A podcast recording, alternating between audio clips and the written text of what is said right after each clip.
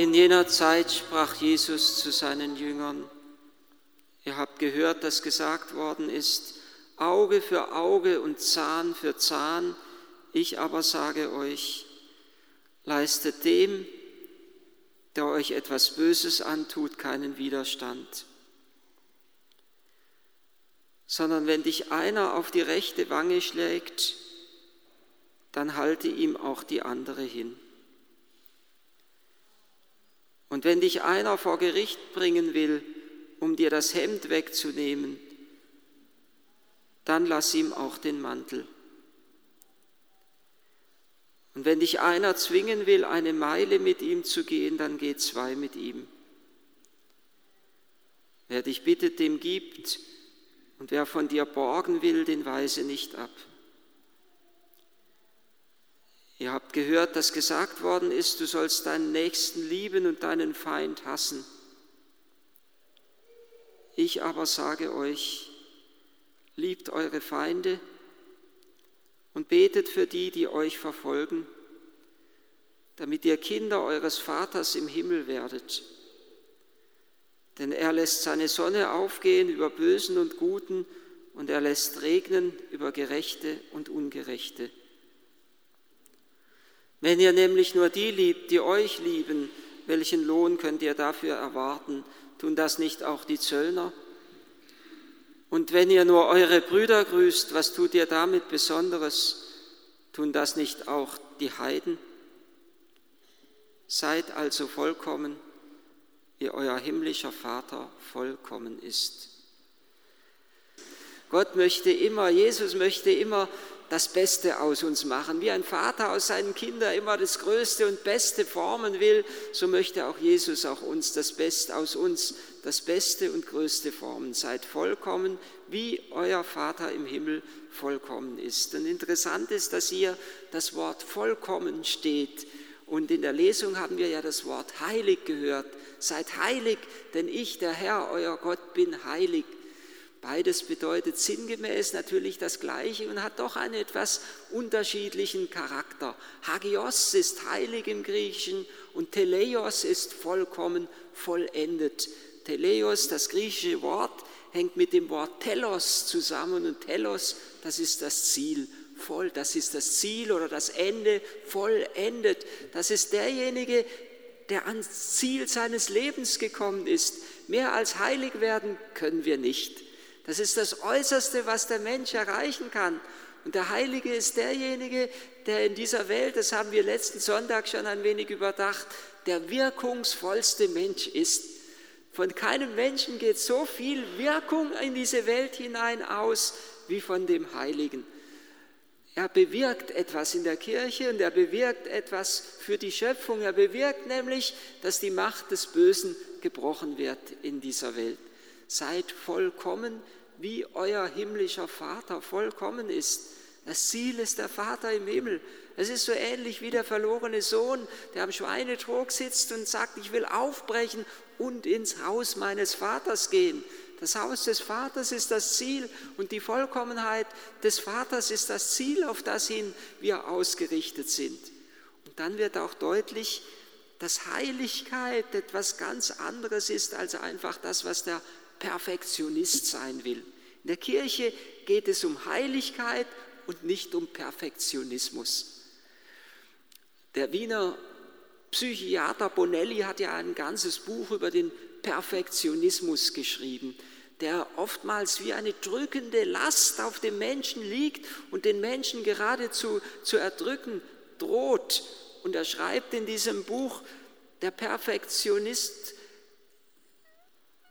leidet unter dem Felsblock oder auf ihm liegt der Felsblock des Selbstanspruchs der Fehlerlosigkeit. Er hat an sich selbst den Anspruch, ich darf keinen Fehler machen, ich muss fehlerlos sein. Ich erinnere mich an einen Film, den ich vor ein paar Jahren mal gesehen habe, der spielt im Dritten Reich. Über, der Titel war, glaube ich, Wunderkinder, vielleicht kennt ihn der ein oder andere ist von, ein, von, von Kindern die Rede, von zwei Kindern. Ich meine, es waren beide jüdische Kinder. Der eine hat Geige gespielt, der andere wunderbar Klavier. Und es spielte eben in der Zeit des Dritten Reiches.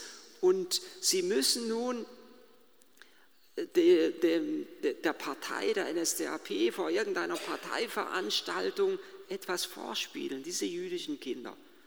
Und es steht schon zur Debatte, dass sie ausgeliefert werden, dass sie in ein Konzentrationslager müssen. Und dieser große Parteifunktionär sagt nun zu den Kindern, wenn ihr perfekt spielt, dann könnt ihr dem Tod entgehen. Und sie stehen unter so einem Wahnsinnsdruck. Der Geigenspieler kriegt es hin und das Kind hat so eine Wahnsinnsangst, dass das ganze Spiel zusammenbricht. Da, wo der Mensch unter Angst und unter Druck steht, da droht er zusammenzubrechen. Der Perfektionist steht unter dem Felsblock des Selbstanspruchs der Fehlerlosigkeit. Er strebt, so schreibt es Bonelli, nach Perfektion, nicht weil er sich an der Vollkommenheit erfreut, wie der Heilige, der Heilige ist erfreut und fasziniert von der Schönheit Gottes. Und er sagt, genau so möchte ich auch sein und genau so möchte ich auch werden. Er ist fasziniert von Gott, er hat Gott als sein Ziel vor Augen. Und der Perfektionist strebt nach Perfektion, nicht weil er sich an der Vollkommenheit freut, sondern weil er unangreifbar sein möchte weil er sagt, mir hat keiner was vorzumachen. Ich bin perfekt, ich lasse mir von niemand was sagen. Und ich bin derjenige, dem Ehre und Anerkennung gebührt. Ähnlich wie der Pharisäer, der hinten im Tempel steht und sagt, ich danke dir, dass ich nicht bin wie dieser Zöllner da. Ich faste so und so oft, ich gebe den Zehnten meines Einkommens, ich gebe Almosen, ich bete, was ich alles tue. Der Perfektionist droht innerlich zu zerbrechen. Er steht unter dem Selbstanspruch der Fehlerlosigkeit. Und damit ist der Perfektionist auf sich selbst zurückgeworfen. Er hat sich selbst als Ziel, aber der Heilige hat Gott als Ziel. Er ist auf ihn hin ausgerichtet. Und er weiß genau, nicht ich bin es, der die Heiligkeit in mir bewirkt, sondern Gottes Gnade ist es, die mir Heiligkeit schenkt. Der Heilige weiß, ich bin unvollkommen. Er ist nicht derjenige, der sich nichts getraut, der sich nicht einmal getraut, den Mund aufzumachen oder der sich nicht einmal getraut, vor die Haustür zu gehen, vor lauter Angst, er könnte irgendetwas Falsches sagen oder irgendetwas Falsches tun, sondern er nimmt es in Kauf, dass er eben auch unvollkommen ist. Er nimmt es in Kauf, dass er schwach ist, dass er auch fällt. Papst Benedikt hat damals bei seinem Besuch in Freiburg in der Jugendvigil den Jugendlichen eine wunderbare Predigt gehalten, wo es genau um dieses Thema ging, wo er auch sagte, es geht nicht darum, eine Glanzleistung zu vollbringen. Gott ruft euch, so sagte er damals, nicht, weil ihr gut und vollkommen seid.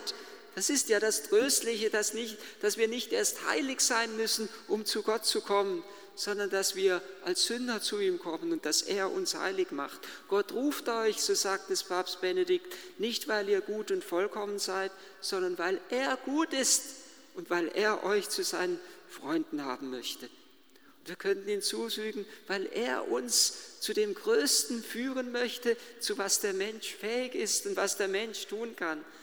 Er kann heilig sein. Und er kann damit helfen, dass Gottes Heiligkeit sich ausbreitet in dieser Welt. Wenn Jesus in der Bergpredigt dieses wunderbare Wort, in der Mitte der Bergpredigt, wie das die ganze Mitte der ganzen Rede ist dieses Wort, dieses Wort sagt, seid vollkommen, wie es euer himmlischer Vater ist, dann meint er damit nicht in erster Linie einen moralischen Anspruch, den er an uns hat.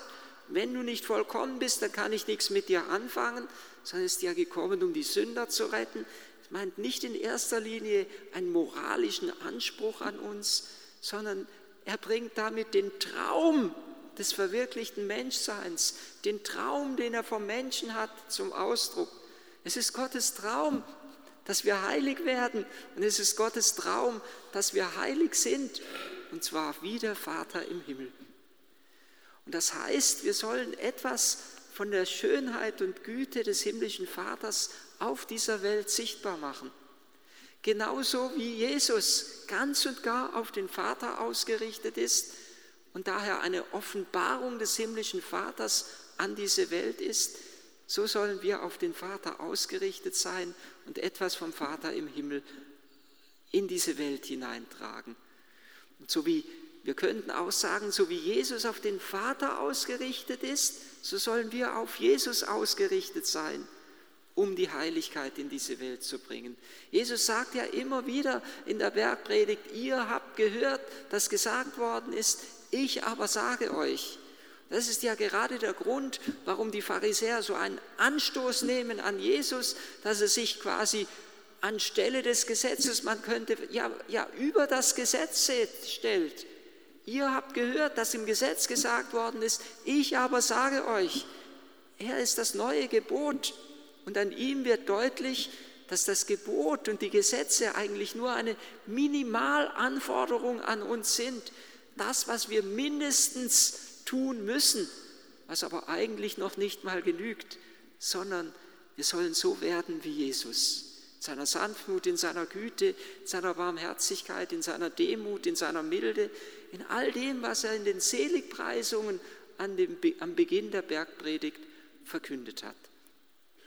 Papst Franziskus hat ein wunderbares Schreiben veröffentlicht vor zwei Jahren. In den Medien hat es, man müsste fast sagen, überhaupt keine Beachtung gefunden, weil es nicht die reißerischen Themen irgendwie angesprochen hat, sondern es ging in diesem Schreiben um die Heiligkeit. Er hat darin die Seligpreisungen meditiert als ein Weg zur Heiligkeit. Und er hat darin das schöne, treffende Wort geschrieben, das Maß unserer Heiligkeit ist gegeben dadurch, wie Christus in uns Gestalt annimmt. Das Maß unserer Heiligkeit ist gegeben durch die Gestalt, die Christus in uns annimmt. In dem Maße, in dem wir Christus ähnlich werden, in dem Maße sind wir heilig. Christus ist sozusagen unser Gewissensspiegel, auf den hin wir uns ausrichten müssen wo wir uns immer wieder fragen müssen und fragen können, wie würde Christus jetzt in dieser Situation reagieren? Wie würde er diesem anderen Menschen gegenübertreten? Was würde er jetzt in dieser Situation sagen? Wie würde er jetzt handeln? Was würde er jetzt tun? Christus ist das Maß unseres Lebens und der Maßstab unseres Lebens. Und die Heiligkeit, so schrieb Papst Franziskus in diesem Schreiben, ist die Begegnung unserer Schwäche mit der Kraft der Gnade. Es ist dieses, könnten wir sagen, wunderbare Zusammenspiel der menschlichen Schwäche mit der göttlichen Gnade. Das ist der Sinn unseres Lebens in dieser Welt, dass wir uns von Gottes Gnade so erfassen und ergreifen lassen, dass wir etwas von Gott in die Welt hineintragen können und dazu beitragen, dass das Böse in der Welt zerbrochen wird. Und er hat Leo Bloy zitiert in diesem Schreiben wo Leon Bloy das große Wort sagt, die einzige Traurigkeit in unserem Leben ist es, wenn wir noch keine Heiligen sind, noch nicht heilig zu sein. Und deshalb seid also heilig,